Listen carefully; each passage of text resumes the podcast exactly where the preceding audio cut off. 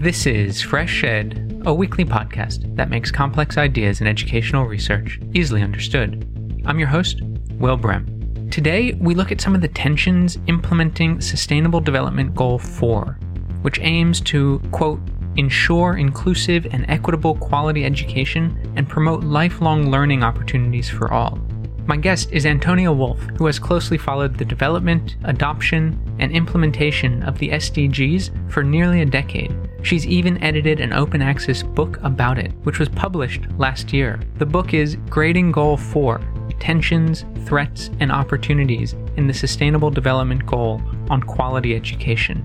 In our conversation today, she details some of the tensions in the SDGs, from its lack of an accountability framework to limited financing to problems balancing a broad and inclusive conception of quality with one that is narrow and based on global learning metrics.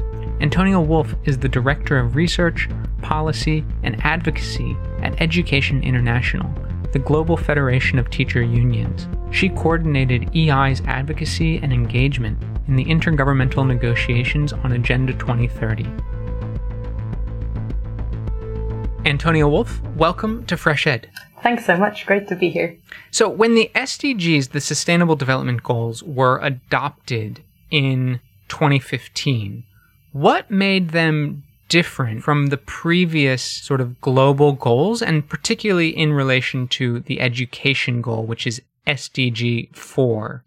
So you could say that everything was different. We went from quite the narrow and a very specific agenda of the MDGs with eight goals to suddenly an agenda with 17 different goals. And it's really the recognition that you couldn't have an agenda that looks only at social development, for instance, but you needed to look at development in a more holistic way. You needed to pull together the social, the economic, and importantly, the environmental environmental side of the picture. And uh, what many of us within the education community were fearing was really that we would end up with an agenda that was very, very narrow, so possibly fewer goals than the MDGs. We were worried that maybe there wouldn't be an education goal at all, because that was really some of the signals that we were getting there in 2012, 2013, when the whole kind of post 2015 conversation started. So within within the education community, there was great mobilization, a great fight put up to make sure that we would have an education goal to start with a dedicated education goal and that this goal would actually include more than just primary education. That's what's really so fascinating with SDG 4 it somehow captures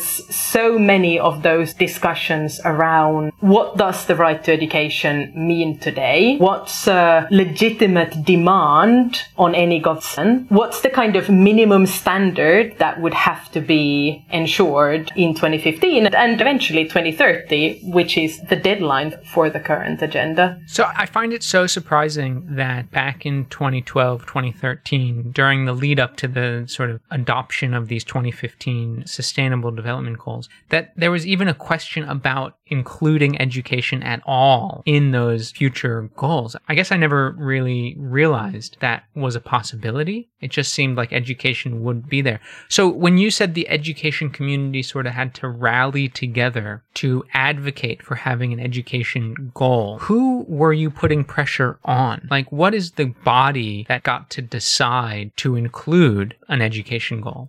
So the process was quite um, confusing in some ways back in 2012 because as you know, the education community, we had had our own education for all agenda as well. And much had been said, written about all the challenges of having an EFA agenda that basically ran in parallel to the MDGs. And within the education community, many were very grumpy about the fact that it felt like the MDGs got so much more of the political attention, so much more of the financing. And I think there was this sense that had there not been these two parallel agendas, maybe we could have made more progress. And at the same time, there was a sense that because of education still having been included in the Millennium Development Goals, there was this risk that maybe it would be new issues, issues that had not been included at all, that would now be included. And in practice, there were many different processes where the future goals were discussed. So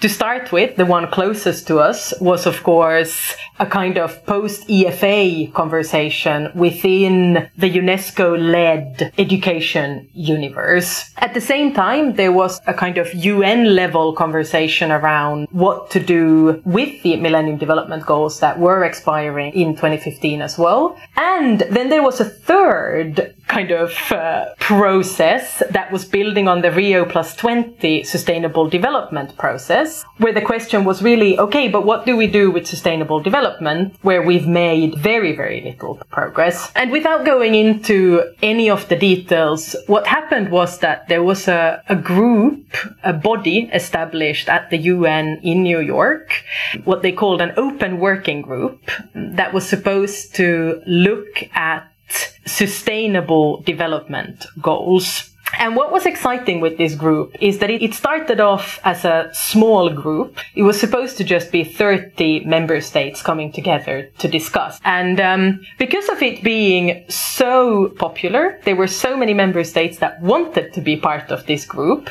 They ended up with a bizarre setup where you had 70 countries sharing these 30 seats. So you had groups of countries coming together and having to speak speak with one voice. And some of them were very kind of obvious allies from decades. Others were really, really strange bedfellows. So you had this meeting room at the UN in New York. And the discussion was led by the ambassador from Kenya and the ambassador from Hungary.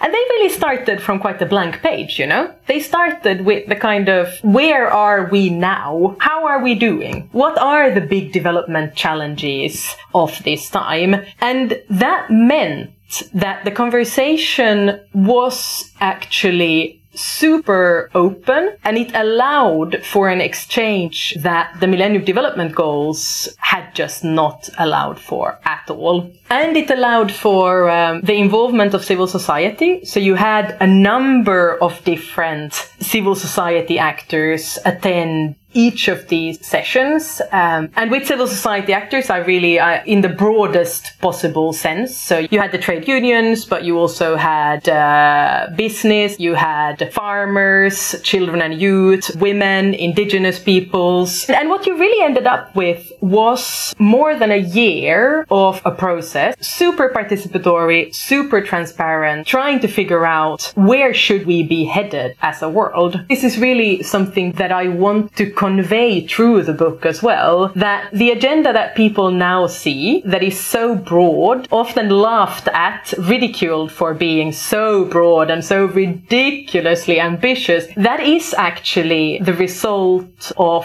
a lot of conversations and a lot of advocacy from those who really should have a say when a new development agenda is being crafted. So when we were discussing it, we had some amazing exchanges where you had, I remember for instance at some point the, the representative of Pakistan was saying that, but what do you mean? Do you really mean that the prime minister's son should be in the same school as a poor village boy? And that kind of an exchange is very far from what you would expect from a kind of UN level negotiation around development goals what I like about the analysis that you do and looking at this history is the organizational setup of the group that came up with these SDGs. It's the very structuring of that group, having 70 states share seats for 30 spots on this committee, having a blank page, so to speak, to figure out what is important in the world in 2015 and potentially in 2030 looking ahead. And so it's that very structure that sort of created the messiness of the SDGs that we now know today. And like you said, we sometimes laugh at. And I, I must say, I'm one of those people that have sort of laughed at the SDGs for being both messy and enormous in its 17 goals, but also contradictory. Some goals seem like they don't match up always. And so, but knowing this history, it sort of makes sense as to why they look the way they do in a sense.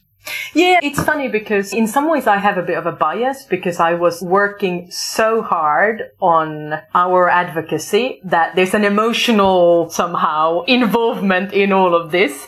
But I can't think that it is something politically really courageous in these really simplistic times to kind of dare to just adopt an agenda with 17 goals and just basically say that, okay, but the world is complex. The challenges we are facing are interconnected. There are a lot of contradictions and we can't get away from it. And then at the same time, of course, SDG 4 is also capturing some of the tensions. And, and another thing that I think we do try to do in the book is also show how many of the tensions are within the education community itself and how of course, different actors fighting for an education goal had very different understandings of, of what such a goal should include. And some of those tensions are really defining the implementation of SDG 4. Other tensions were resolved just by,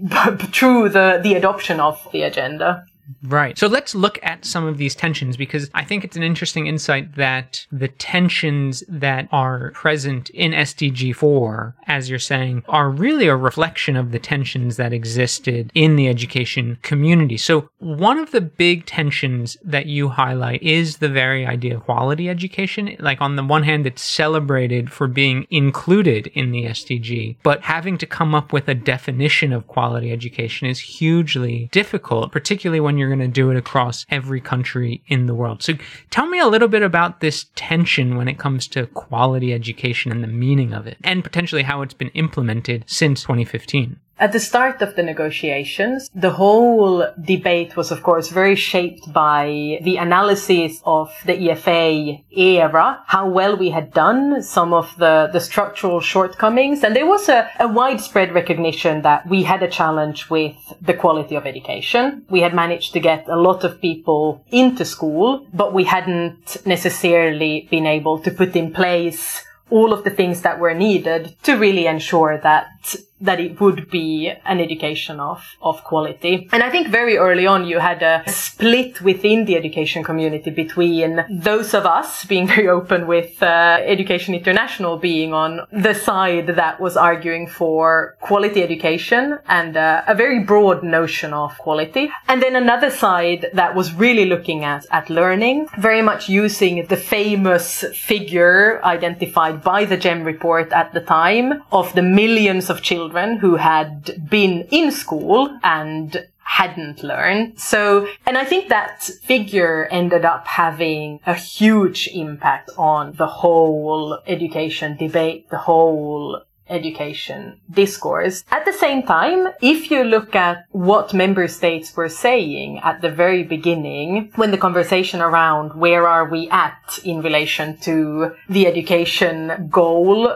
um, member states had a much, much broader approach to where the challenges were. Uh, very many of them talking about the shortage of teachers, challenges in relation to buildings and infrastructure, materials, very many of them talking about all the different levels of education, so far from focusing on primary only. Um, and that, of course, was another central tension. How ambitious would we be post 2015 in relation to the whole continuum of education? And interestingly, the whole tension around a broader notion of quality and a narrow focus on learning and particularly literacy and numeracy that keeps shaping the education debate. And if you look at where we are now in the middle of COVID, so much of the debate is about learning loss. So much of the debate looks at learning loss in very, very narrow terms and is, is really primarily concerned with measuring the learning or the lack of learning. So that's really, it's a tension that's been with us from the very beginning of the post 2015 process up until today. It seems like COVID 19 has sort of made that tension worse in a way, or maybe I should say that COVID 19 has provided an opportunity for those who support the idea of a more narrow understanding of learning to sort of push that discourse and agenda a bit further through the idea of something like learning loss. It's a fact that COVID 19 has deepened and exacerbated all of the problems in education. And I think that fundamentally that means structures of inequity have been deepened and exacerbated. And that's really where I would want us to also focus when we then go on to talk about learning and how we can support students at this time. But I think in some ways you could probably say that the adoption of SDG 4, that broader notion of quality won in a way, because we are looking at a, a very, very broad scope for education. I mean, it is really, it includes dedicated targets, early childhood through to higher education, adult education. Um, it has dedicated targets on uh, teachers. So, I mean, it really does commit us to a broad notion of progress in education. However, looking at the implementation that we've seen, you could argue that those who were advocating for a more narrow focus on learning have maybe won some of the battles in terms of implementing SDG 4.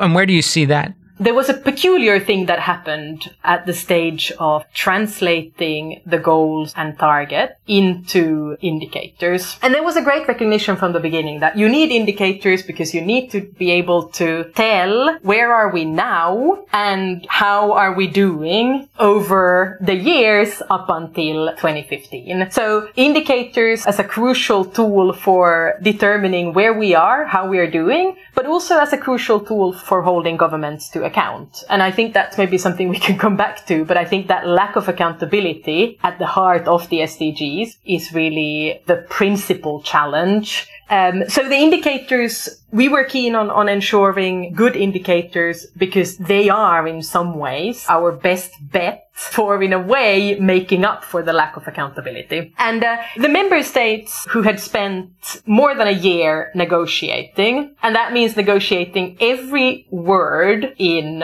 Agenda 2030, the 17 development goals, all of the 169 targets. When we got to the moment of the indicators, they got tired, I think. And fair enough, you know? So they just concluded that indicators are not political, that's a technical matter it would be 2030 by the time these indicators get agreed.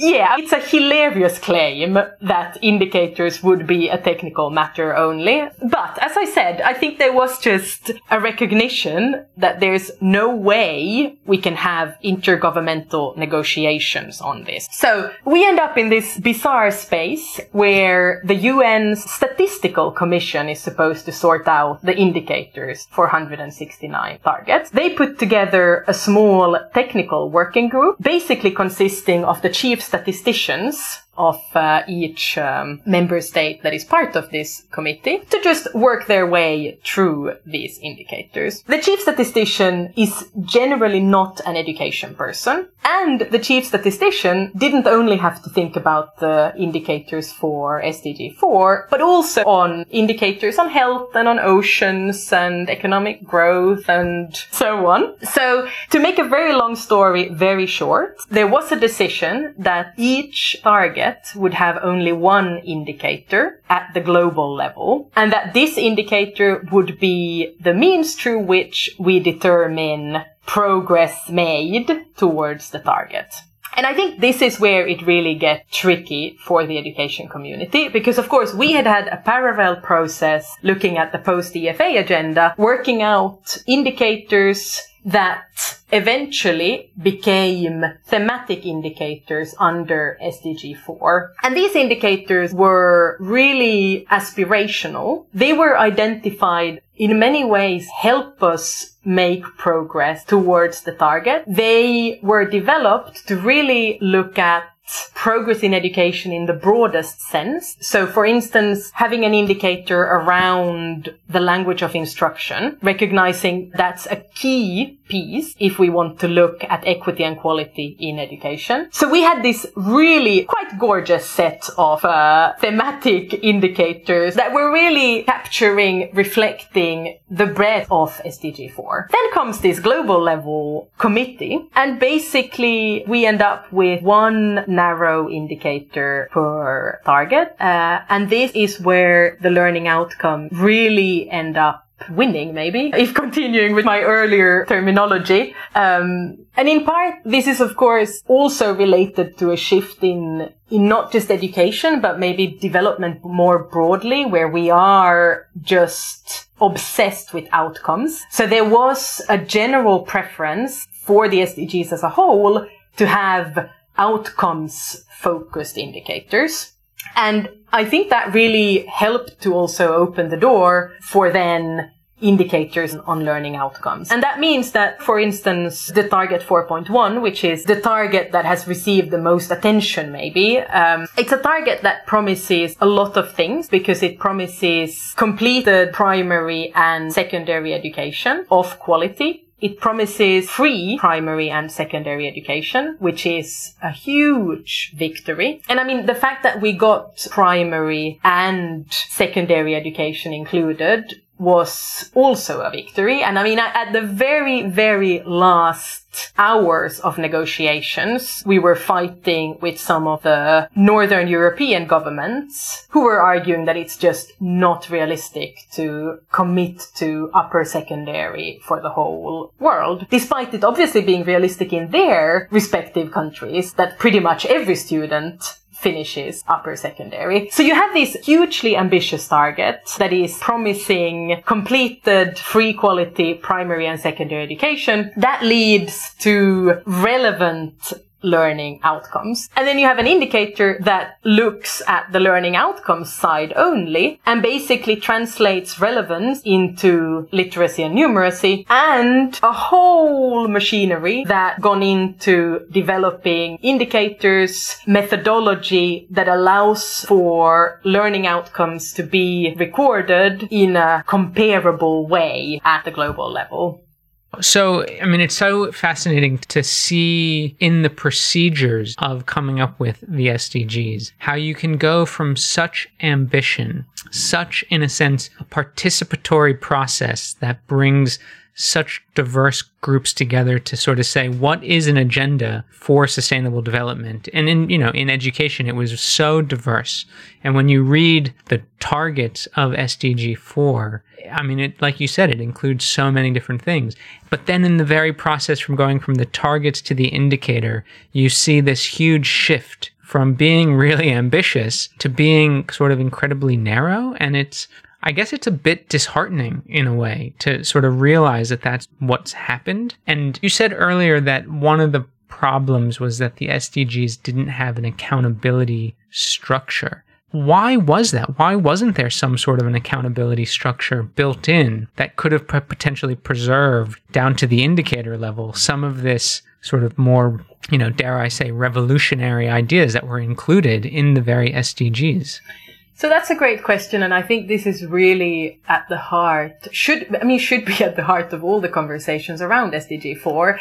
Just remembering and recognizing that SDG 4, or the SDGs as a whole, could not have been adopted had there been a robust accountability framework created around them. So it really, it goes back to the political reality of 2015 and just a political landscape where it's very, very hard to get any multilateral agreement that commits member states in a binding way. So the heart of that tension, not even a tension, I mean, it's a trade-off. In some ways, you could say that it was a choice between an accountability framework and a very, very, very unambitious agenda, or an ambitious agenda and just no accountability framework. This is really fascinating because you have ended up with an agenda that is somehow kind of capturing all of the aspirations for the future while at the same time reflecting the very here and now of 2015 in terms of power dynamic. So that's the thing. The level of ambition is really what explains the lack of accountability. And it goes back to the political context of this time where government generally refused to sign up to anything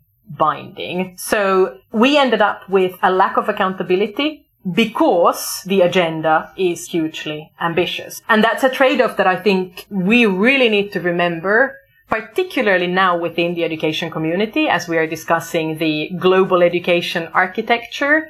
At the end of the day, the lack of accountability is designed it's a political choice made by the governments. Sure, individual governments will tell you that they did everything to fight for accountability. The truth is, there was not enough political will for any accountability. And this leaves us really with an agenda that is basically voluntary. It's like it's easy for governments to the talk, to agree with some discourse, but then, you know, walking the walk or being held accountable is a lot harder for a government to say, get them to say yes to. And it, I can understand the sort of politics there. So, you know, given that you're saying it is more or less a voluntary set of targets, what has implementation looked like over the last five or six years? There is two things. So it's voluntary in the sense that if you look at Agenda 2030, which is the formal agreement around the SDGs, it is implementation is voluntary. It's a uh, country led. However, if you look at the targets, very many of them are basically protected through international human rights standards. It's not like governments are completely free to do as they please. There are obligations that they have committed to. This is a key part of why this book felt so important because we really wanted to challenge the education community and basically get people to think beyond, oh, this is so ambitious, or nothing will be done on SDG 4 to really look at, okay, but what is the agenda committing to? What are the power dynamics like?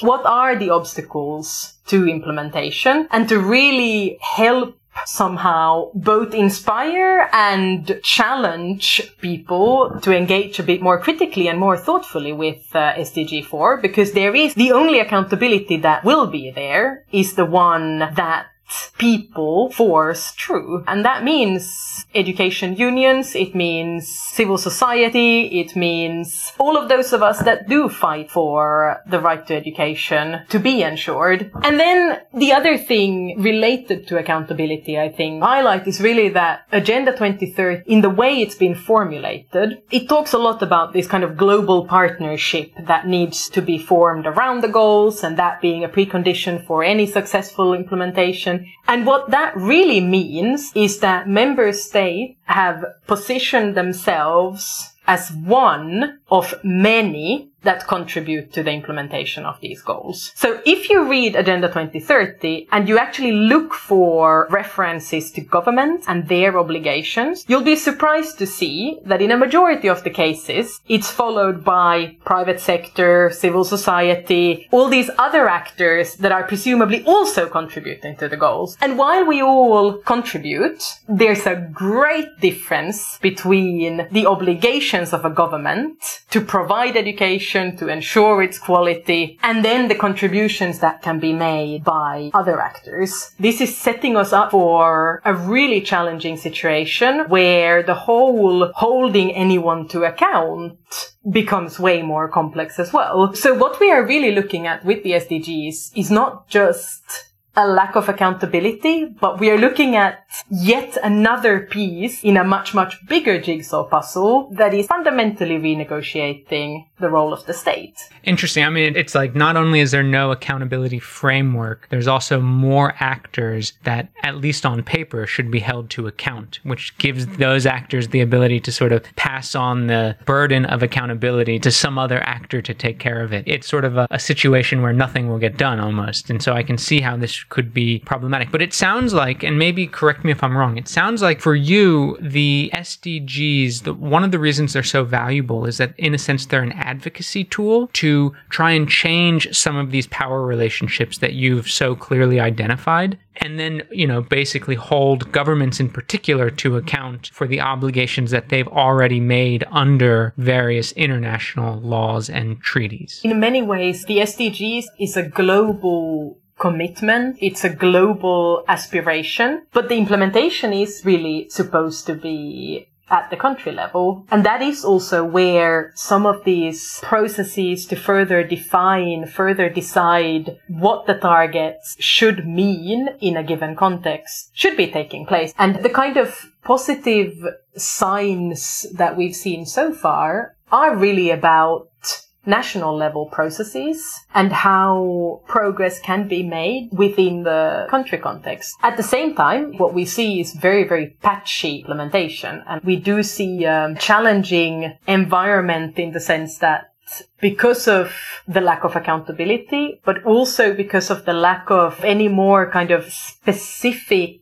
guidance on how to implement the, the goals and targets. And it is the case that the framework for action, the Education 2030 framework for action that was uh, negotiated to basically guide member states in their implementation of SDG 4, that has just not become the tool that it was designed to be. And that means that we see a lot of education initiatives, all of them claiming to contribute to SDG 4, some of them being very far from my understanding understanding of what SDG 4 is and stands for in terms of values, principles, so on and so on. But because of the accountability looking the way it does, you end up with this bizarre setup where basically anything education related can be framed as a wonderful contribution to SDG 4. And we are yet to figure out how knowing the structural shortcomings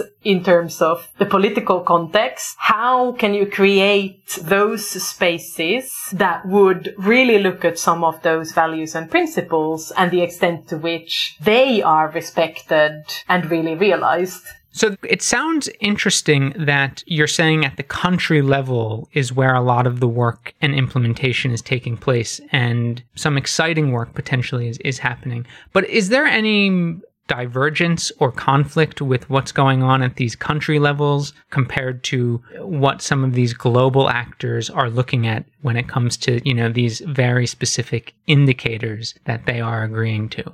In some ways, you're putting your finger on the principal tensions looking at SDG 4 implementation. So on the one hand, you have government responding to this kind of a set of general aspirations, working out what does quality mean in their context, how can they respond to the needs within that context? Working, in the best case scenario, working with teachers, students, civil society to really define what implementation should look like in that space. That's the only way you can realize the commitment to, to quality education.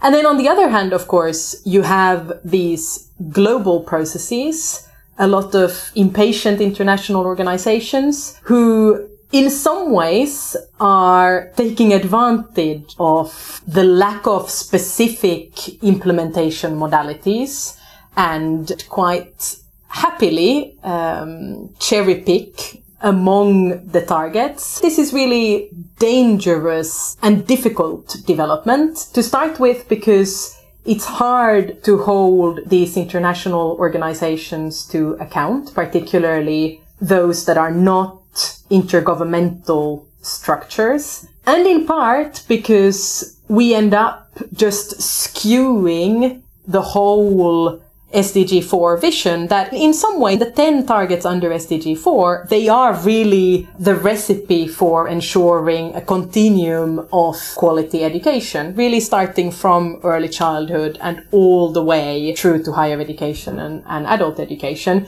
So you end up with um, the disproportionate emphasis on small parts of the system, which in itself is just undermining a more holistic approach to quality education systems. That's really why you've seen so much frustration with all the work around learning outcomes indicators as well. Because it just takes a small part of the agenda and I guess I should be adding the disclaimer that no, I'm not saying that literacy and numeracy doesn't matter. It should obviously go without saying that those are key ingredients in any quality education system. But basically, you've seen a disproportionate amount of political attention and financing go into a small part of the agenda. And I think it is very clear now, six years in, that it's been done at the expense of work on 4.7, for instance, looking at education for global citizenship, sustainable development, um, or the teacher target, 4.C. Uh, we've seen very little progress on indicators under the, the teacher targets. It's becoming increasingly clear that we can't afford being guided by a very, very narrow approach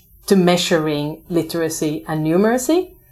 And despite what I said earlier about indicators as our only tool for accountability in some ways, there is also a really important and legitimate question to be asking around the trade-offs in relation to indicators and the extent to which indicators should be developed in a way where they force countries to go in a part particular direction just to be globally comparable and then indicators that allow for more diversity across countries. That's really where SDG 4 ends up being such a fascinating kind of overview as well of the tensions that we keep struggling with within the education community.